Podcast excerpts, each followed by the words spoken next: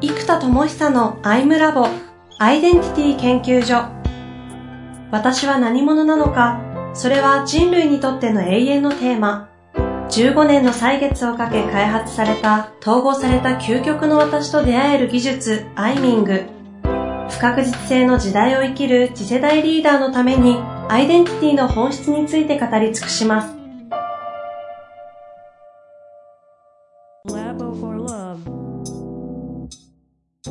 こんにちは、遠藤和樹です。生田智久のアイムラボアイデンティティ研究所。生田さん、本日もよろしくお願いいたします。はい、えー、ありがとうございます。さあ、はい、はい。えー、ここのとこですね、だいぶこう、なんか社会のこととかを僕なりの、あの、まとめ方で話してきたので、若干ちょっと情報量とか構造が大きくなっちゃって分かりにくいので、ちょっとそこ最初に整理しながら、話していきたいんですね。まず、えっと、この目的が何かっていうと、まあ、幸福ですと。で、ここまでは外発的な幸福が多かったけれども、うん、もうどんどん内発的幸福の方に人々は移ってきてますよと。てか、このアイムラボのリスナーの人である時点でも必ず内発的幸福を求めてる人たちなので、ね、もう皆さんはこの感覚がすごくもう、ひしひしと分かるはずです。うんうん、内発性なんですね、うん、で。そこの内発的幸福をちゃんと分かるためには、これがある意味、まあ、地球でいう油田みたいなやつじゃないですか。人生で生きてきた、まあ、生命が化石化したものが石油のように、僕たちが人生で生きてくる中で、意識的であれ無意識的で内的世界が作り上げられているわけです。で、そこにある内発的な油田みたいなエネルギーの塊がいっぱい僕たちの内なる世界に眠ってるんだけども、これがうまく掘り起こせないから、うまく情熱を使えなかったりするんですよ。でこれを掘り起こすためには内的世界の地図が必要ですよねと。で、そのためには、まあ、エネカラーというのは自己理解をし、インサイトマップというツールで自己を洞察していく、引用を俯瞰して洞察していき、えー、アイミングで、えー、自己統合をしていくことで、こう、内なる地球、球体、モデルを全部解き明かしていきましょうと。うんで、こう内なる世界っていうのは地球と同じように球体であるというのが、え僕の理論なので、うんうん、この内なる地球の地図を作る3つのソリューションっていうのが、えー、理解洞察統合というのがありますよと、うん、で、それぞれのアプリを例えば僕は今ソリューションとして作ってますと。エネからインサイトマインド。はい。何でしたっけ？イデオ。イデオですね。うん、なかなかこれが。イデオ。イデオ。はい。で、じゃあなんでそんなに内発的なものを、えー、こう、内なる世界を旅してまで見つけなきゃいけないかというと、えー、外側の世界が可能性が広がり、内的世界の多様性となり、複雑になり不確実になり、繋がってしまうから影響され合い、変動してしまうと。そんなような状態になった時に、結局は最後の最後、私は何者としてどこへ行きたいのかと。これが軸の一個ですね。判断軸の一個ですけど、一番強力な判断軸だと僕は思ってますけど、それ内的世界の判断軸が、えー、思想の自由もあり、価値観の自由もあり、自分で持っていいよと。幸福の形も何も判断軸を自分で持っていいよというのが現代の素晴らしい側面である反面、自分で見つけたり作んなきゃいけないと、うん、そうしないと通り一辺倒の幸福の形を誰も示してくれなくなってしまったので自分で考えようよってことなんですね。だから実はこの内的世界を旅することが、そしてその内発性から来る私はこう生きたいとかっていう判断軸に通ずる内発的な内なる油田を誰もが見つけて開拓する必要が出てきたと。そしてそれを統合した存在である真の自己が出てくればそれはなお熱いと。だから少なくとも内的世界を通じて判断軸、あの、多様化し可能性の広がった世界においての判断軸を内側で持つということは全員に必要で、その判断軸の最強形が何者としてどこへ向かうかという、えー、アイデンティティとビジョンをつなぐ道、ここが最強の判断軸になっていきますと。いうことで、えー、まあ、いろんな、えー、内的世界を旅する仕組みを作り人類が内発的なものを見つけ、内なる世界を開いていくことが人類の進化に通ずると信じてこう発明をしていますと。今、わずか4分も喋ってないんですけど、うん凄まじいコンテンツでしたよ。まあ、ここまでの話がね、あるから、ねはい。過去、ちょっとここだけ聞いた方は過去3回聞いた後に今の聞いたらですね、あの長々と30分とかのやつが、わずかキュッとまとまったこの全体像が見えるお話でしたね。うん。そうですね。はい。まあ、そうやって探求をされているんですけれども、で今日はそんな中で、ど、どこ、どこ行きますか？えっ、と、特に今僕はね、インサイトマインドウェブアプリの開発をひたすらしてるので、はいその、じゃあその中で、まあ、ここまでエネカラーがなぜ必要かとか何をやるかってひたすらやってきたので、じゃあ次はインサイトマップですね。このインサイトマップというツールが一体どういう役割で何ができるのかみたいなことと、ここまでの僕なりに紐解いてきた今まとめたような世界や社会の中と内的世界を旅する必要性、うんうん内発性の重要性、まあ、こんなようなことを話してきたので、まあ、そのあたりとこう、インサイトマップというツールが、まあ、なぜ発明が必要だったかっていうのはそういう理由があるんですけど、はいはいまあ、そういうのを含めてちょっといろいろ話せればなと。いいですね。はい。実は私でもインサイトマインド今ちょっとですね、あの、試作版、うんデモ版ですか？そうですねちょっとログインしたやつ見させていただいてしまったんですけど、はい。熱いですね。熱いっすよ。いや、本当にですよ、開発してるのかと。うん。若干疑っているところが、私も含めリスナーの方もあったんじゃないかと思うんですよ。そう。我々は見てないですからね。そうですねしてるしてると。うん開発ばっかだと。本当かと。本当でしたよ。これはね、熱いっすよ。もう本当にね、意思決定とか内的世界の可視化、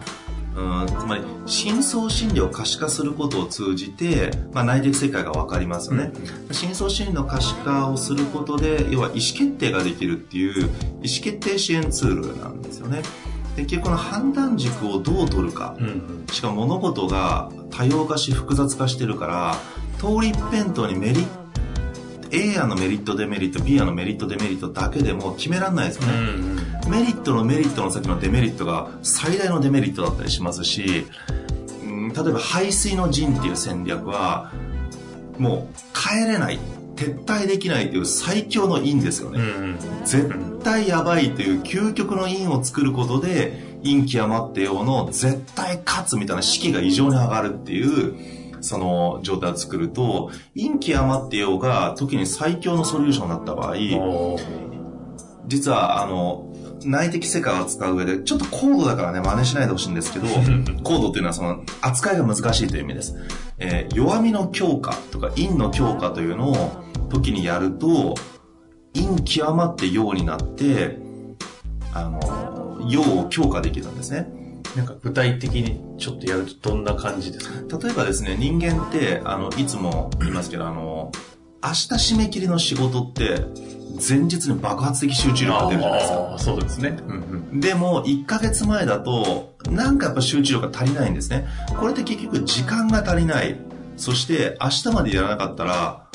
例えばね、仕事の上で信頼を失うってもアウトですから、絶対やらなきゃいけないわけですよ。ってなった時に、結局やらなきゃいけない時間がないという、時間がないという因ですね。かつ、やばいという不安感の爆発による、ん。強烈な集中力が出せるわけですよ。ああ、なるほど。じゃあ1ヶ月前だったら集中難しいわけですね、はいはい。じゃあ陰の強化をすればいいですつまり不安を強くし時間がなくなれば人間は爆発的に集中するということは あえて時間をなくし不安をでかくしてあげれば爆発するんですよ。うんうん。それを意図してやればいい。ということはどうするかというとわざと旅行とか入れちゃえばいいんですね。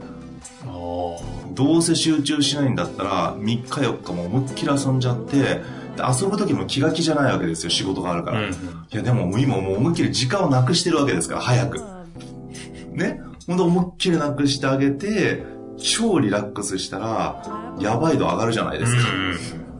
でやる。もしくは旅行を入れてしまったことでその予定をブロックで外せない。例えばもう飛行機先に取っちゃう。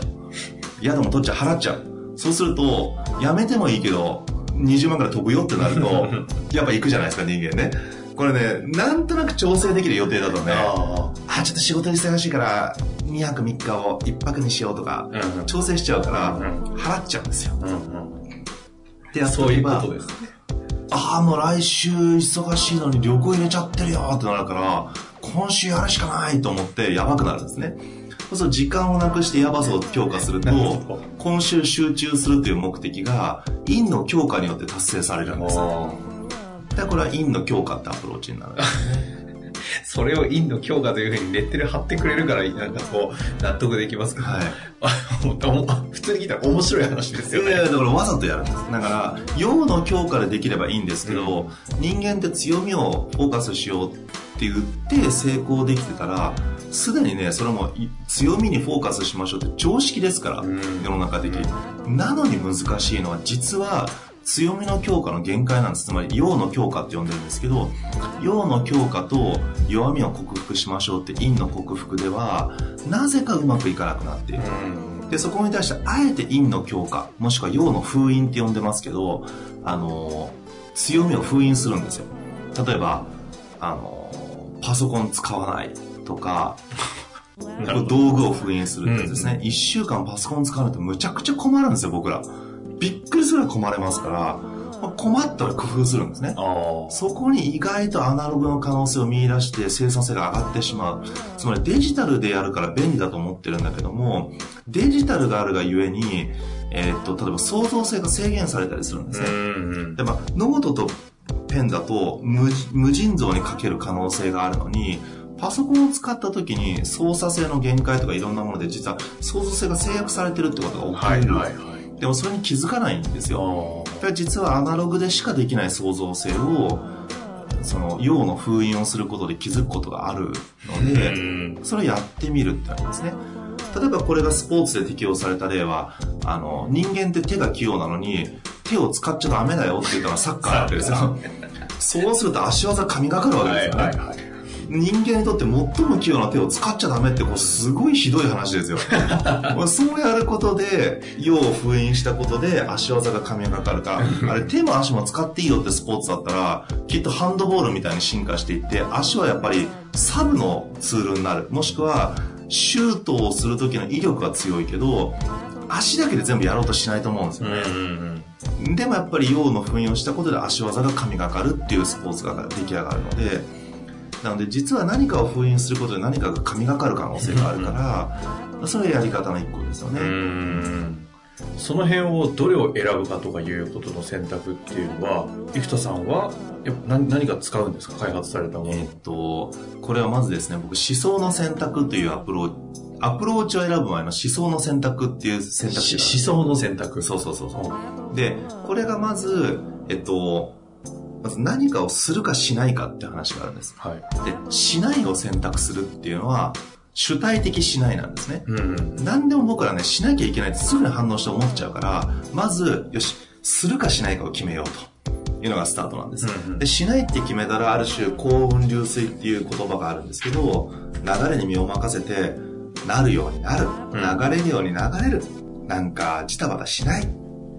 ある意味、放置も含めて、これはもうしない、もしくは置いとく、諦める、みたいな、うんうんしないというアプローチがありますよね。で、するというアプローチになった時に、陰と陽で見ていくと、まあ、さっき言ったまず、陰、良くない場所があったら弱みは克服しましょうというアプローチ。と、強みを伸ばしましょうっていう、うん陰の克服、陽の強化っていうのが、まあ、一般的アプローチですよね。ダメなところを直しましょうとか問題解決ですよ。で、次に強みを強化して目的達成っていう陰の克服、陽の強化がありますまあよね。一般的な一般的ですやり方ですよね。で、ここに今度陰陽を中庸的に見るという陰陽中庸というやり方が出てくるんですよ。ほうほう、陰陽中そうです。で、陰陽中庸をしていくと、陽にも陰陽があるし、陰にも陰陽があるよねうんってどんどんなっていくわけです。そうなってくるとさっきみたいな陰の強化ってアプローチが陰陽中庸を取れると出てくるんですよ。普通に考えたら陰を強化しないですよね。陰は克服するもんですよね。そう。でも、それをやるっていうアプローチが出てくるから、排水の陣とか普通はやっちゃいけないのにやった方がいいってことになるから、でもこれは物事の陰と陽を中庸的に見てない人がやったら、なんか暴挙でしかないわけですよ。だって、やばいことやってますからね。うん。捨てたって感じですよね。忙しいのに旅行入れるとか終わってるよね、みたいな。あいつ大丈夫ってなっちゃうんですよ。仕事の責任感とかあんのかなとか、なっちゃいがちなんですけど、うん、こっちはもうあえて爆発させるために陰の強化を先にやっちゃうってことなんですよね。っていうアプローチが出てきたり、陽の封印ですよね。陽を使わない。っていうことで、意図的に自分の新たな可能性を開くとか、もしくは、あの、ゲームって全て不便を作ることで生まれるわけですから、あ全てじゃないです不便を作るとゲームってできるわけです。例えば、うん、あの、制限するってことそうそうそう。だから、目隠しして、あの、誰の声か当ててっていうゲームは、目隠しっていうことがあるから機能するゲームなわけで、つまり、陽の封印ですよね。目を見見ればわかるという有利な機能を封印することで、耳だけで声当てゲームってなるから、ゲームになるわけですよ。だからこうやってゲームってのは作れるから、言われてみればそうですね。そう、まあ、サッカーもそうですね。うんうん、そうそうそう。だこのアプローチをすると、実はゲーム性が出ることで人間面白くなっちゃうってあるんですよね。うんうんうん、強みを使わないだけで、面白くなっちゃう。じゃあみんな今週1週間、パソコン使わずに成果を倍増しようとか言って言うと、え、マジで？みたいな、どうやるのってなるけど、なんかワクワクするかもしれません。つまり、不利な状況にして2倍やろうって言った方がなんか盛り上がっちゃうんですよ。でも、単純に、おいみんな今週成果2倍出すぞって言われると、え？っていうか今まで頑張っててできないのにさ、2倍とかいきなり無理だからと思うんですよ。でもなぜか人間は、不利な状況の方ができる気がするっていう、つまりやる気が湧いちゃうんですね。で、例えばこれってどういうことかというと、ちょっと難しいことって難しいと思うんです。うん、これよく僕が何回も例に出してた事例でいくと、北海道支社を立ち上げてくれって言われると、ちょっと難しい気がするんです。でも、よし、じゃあもう、今から、あの、ダーツの旅みたいな感じで、世界地図出すから、刺さった国で支部作るぞって言って、よし、挑戦だとか言って、えー、マジでとか言いながら、じゃあまず社長の俺からやるよとか言って、バスタイみたいな、うわ、タイかみたいな、よしじゃあ行ってくれとか言って、やると、マジっすか社長俺もついてきますみたいな、ちょっとやっぱそういうノリが出てきますね。エネルギー上がりますね。ほんで、うちの社長ダーツでタイに作るとか決めちゃったよ、やばくねとかなって、実は全員のエネルギーが爆上がりしてしまって、みんなもタイに行くのがワクワクしちゃうし、もう右も左も分からない。つまり、不確実性の中に放り投げられるので、うん、あの、意味が分かんないわけですよ。で、その意味が分かんないから波乱万丈が生まれるから、波乱万丈イコール物語なんですね。つまり波乱万丈がない物語は物語として成立しないんですよ。例えば、ね、ドラゴンボールでも僕よく事例出すんですけど、フリーザが攻めてきたはいデコピン終わり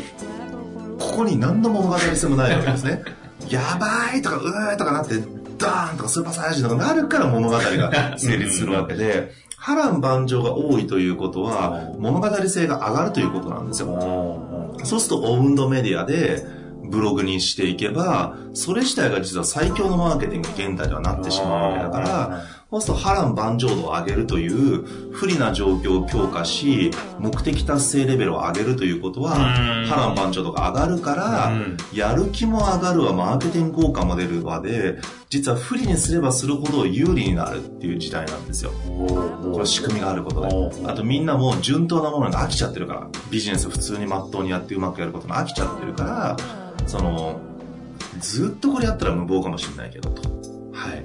なるほど。あもうあれですよね。あの、最近流行りの、あの、キングコングの西野さんとかの、うん。もう全部本フリーでボーンみたいなやつとかも、うん、今のベースの話で説明すると、まあ、なるほどなって感じです、そういうことなんです。そうすると実は時代は逆張りの時代になってきていて、陰の国不要の強化っていうのは順当なやり方なんですね。ではなく逆張り、陽の封印、陰の強化っていう逆張り型のスタイルっていうのは非常にインパクトを生みやすいわけです。でもこの逆張りができる精神性のためには陰と陽を中庸的に人生万事採用が生まで中央的に見てないと逆張りで真逆のことやるから不安になっちゃったら慌てちゃったり暴挙になっちゃったりするだけで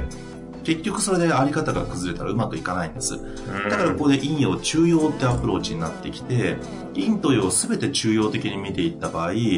全ての陰陽に陰陽があり、その先に陰陽がありということになってくるから、それを洞察していくってアプローチになるんですね。だからこの陰と陽を全部俯瞰して人生万事採用が生むまで、それを見て洞察するから陰陽の、えー俯瞰をすることで、まあ洞察をするというアプローチ。洞察をして、その先に陰の強化をやってもいけそうなものが見えたときに、それを選べるみたいな。あえてそっちを選ぶということですね。で、これが陰陽中陽になっていくので、まあ360どっちでもいいよねっていうのが陰陽中陽なんです。僕のあの地球の図で行くならば、今自分が北極点にいた時に、360度どっちに行っても、まあ赤道あたり行くよねっていう、あったかいとこ行きたかったら、360どっちでもいいから行けば赤道に行けばどこでもあったかいよっていうことなんですね。で、今度は陰陽統合ってアプローチが最後にあって、これは、えっと、北極点からどこでもいいけど、まっすぐ行けば、どっちみちどの道であれ、南極点の一点に集約されるんですよ。うん。これが統合っていうアプローチなんです。だからこれは、まあ、アイミングとかイデゴとかがそこを扱うわけですけど、えー陰陽統合になります。なので大きく分けると、順当な陰陽のアプローチと陰陽中陽的なアプローチと。そうです。で、えー陰陽統合というアプローチになります。で、この陰陽の統合というのが、生田さんの開発でいうアイミングアイミングですね。であって、陰の克服とか陰の強化、まあ、その逆張りの陰の強化、陽の封印うんみたいなものは、インサイトマップで見ていくその通りです。形になる。インサイトマップで全部見れます。へえ、なんかこれだけいろいろずっと近くでお話を聞いてたのに、毎回、へえって感じですね。そうなんですよ。これらをね、完璧に理論とこんなに社会の仕組みと、ねでもツールに落とせないと哲学で終わっちゃうんですよ。だから僕がなんか社会を紐解く本とかを書いて、社会がこうなってるよ、未来はこうなるよっていう風にすれば、なんか、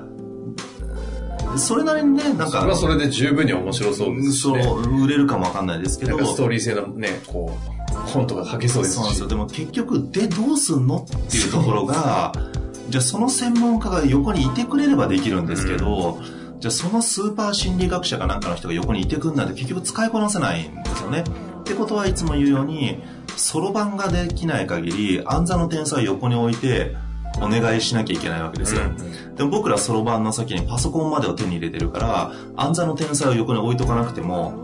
エクセルでピッてやれば、うん、計算してくれるわけなので、こういうツールが内的世界の旅のために必要だったので、インサイトマップとかアイミングがこう技術やツール、システムのレベルまで落とすっていうことを、まあ、ひたすらやってきてるっていうのが僕のやってることですね。そういうことだったんですそうね。なんです。改めてインサイトマップの位置づけが見えましたけど、はいそうすると思想の選択という言い方をしてましたけども、んそこをするためのこうツールっていう言い方でもいいんですか？そうですね。えっ、と、大枠合ってます。えっ、と、まずその前に思想の可視化が大事なんですよ。ああ、そうかそうそうです。うんうん僕らインサイトマップにマッピングすると、うんうんバイアスが分かるんですね。思想がバイアスを作るんですよ。うんうんつまりポジティブシンキングっていう思想を持ってる人は、何でもかんでも陽の方に転じるバイアスを持ってるんですね。そう悪いことが起きても陽の方に全部バイアスをかけていく。で、今度陽の方に行かなきゃいけないので、陰の陰の陰の先にある陽みたいなことに気づきづらかったり、えー実は陰の陰の陰そのものが価値かもしれない。つまり、しゃがむからジャンプ力がでかくなるっていう、そういう陰がなさすぎるから、陽がトータル弱くなってるのに、陽ばっかり求めちゃって、つまりしゃがみ込まずにジャンプばっかりやってるから、ぴょこぴょこジャンプ、足首ジャンプみたいになっちゃって、膝使えないみたいな。でも本人は、えー常にジャンプしてるから、一応上に向かってる。最大に上に向かってるつもりが、膝使ったジャンプには勝てないみたいな。だこれは実はそのポジティブシンキングすぎる人たちが実は小さくまとまってしまったり、本当に大事をなせないことになっちゃう時っていうのはやっぱりこの陰の部分が弱すぎたりするんですね。まあ、それをちゃんと見つけていくためには、まずは可視化をしてい。かないとわからないですよね。で、自分がどういうバイアスを持っているかっていうのを理解できれば、その認知バイアスとかって、あの、たまに読んだりすると、へーとか確かにあるあるとかっていっぱい思うんですよ。あの、ね、サンクコストバイアスとかっていうのは埋没コスト。つまり、今まで何か事業にお金をかけちゃってきたから、その、人間って得られるものよりも損することの方が嫌なので、途中でやめれない。やめれないってやつなんですよね。で、そうするともう赤字だって分かってるのにずっとその事業をやってしまう。で、ここで損切りできるかっていうのはなかなかできないんですよ。で、これがやっぱサンコストバイアスで、今まで使ってきたコストを無駄にしたくないと思うとやめられない。もしこれゲームが課金していくとさ、やめられなくなっちゃったりとかするのが、全部こういうサンクコストバイアスって概念1個で説明つく社会現象っていっぱいあるわけですね。でもこれってそれ聞くと確かにって思うわけです。でもそういうバイアス、しかもそれが自分特有の心的なバイアスをいっぱい持ってるので、それを可視化できると、あ、自分でだからこういうことするんだ、だからこれが好きなんだっていうのが、どんどん分かっていくんです。で、このバイアスが分かっていくことで自分の思想の癖、えっ、ー、と、僕の中で思想っていうのは思考のとか価値観の奥にあるものだと思っていて、つまりある価値観が形成されるのも、何かの経験や物語に触れた時にそういうふうに解釈する癖を持ってるってことなんですね、この解釈する癖というのが僕は思想でありバイアスであると思ってるんです。でポジティブシンキングの人は同じ経験してもなんかプラスに捉えます、うん、そうするとプラスの価値観や信念ができる。価値観や信念ができるというのはプラスに解釈するという思想つまりプラス側へのバイアスを強く持ってるから同じ出来事や同じ物語に触れてもプラスの方の価値観信念を作れるので実は価値観や信念の奥にあるのが思想でありバイアスである。そこのちょっと次回でもいいかなと思うんですけど、うん、その思想とかバイアスっていうのをじゃあどういうふうにアプローチするとかこう自分にとってど真ん中を生きるために邪魔してるバイアスとか思想もなんかあったりするのかなと思ったんですけどそこはじゃあどういうふうに見ててどう扱うのかっていうのがちょっと見えないんですけど。そうなんです。えっ、とこれまず、えっ、と具体的な話は次回やるとして何が難しいかというと多重葛藤になってるんですよ内的世界が。つまりバイアスの数が1本や2本ではなくて何本もあるので、左に行ってるのは右に行ってるのは上に行ってるのはまあ、あの、東西南北ですね。だからもう360度になんか300本くらい、それこそ、心的バイアスがいっぱい出ちゃってるから、がんじがらめになっちゃってわかんないんですよ、内的世界が。だから北極点から動けないんです右と左、東、西っていう形でバイアスがあって、しかもそれぞれが綱引きしちゃって相殺してるから、だから、いろんな自分が存在しちゃうんですね。だからこのバイアスを一個一個紐解いていこうっていうアプローチが、あの、インサイトマップというアプローチです。そうなんですね。はい。ちょっと具体的にやもうやりたくなりますね、これ。もう超楽しいですよ。インサイトマップやっただけでももう相当みんな紐解けますから、ね。へえ、そうなんです、ね、じゃあ次回はちょっとそのあたりをもうちょっと。そうですね。紐解くというかね、ご解説いただいて。はい、多分この回が出てる前後ぐらいにもしかしたら、ああ、まあ、インサイドまださすがに出せるかもわかんないですね。インサイド前に出てるかもしれないですからね。7月末にこれはさすがに出せるかな。まあ、というわけですので、次回、そこのあたりやっていきたいと思います。本日もありがとうございました。はい、ありがとうございます。